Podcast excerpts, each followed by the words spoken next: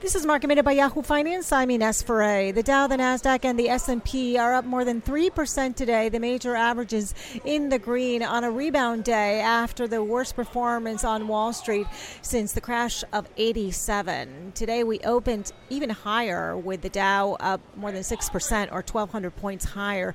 We cut some of those gains throughout the day, but still maintaining green territory.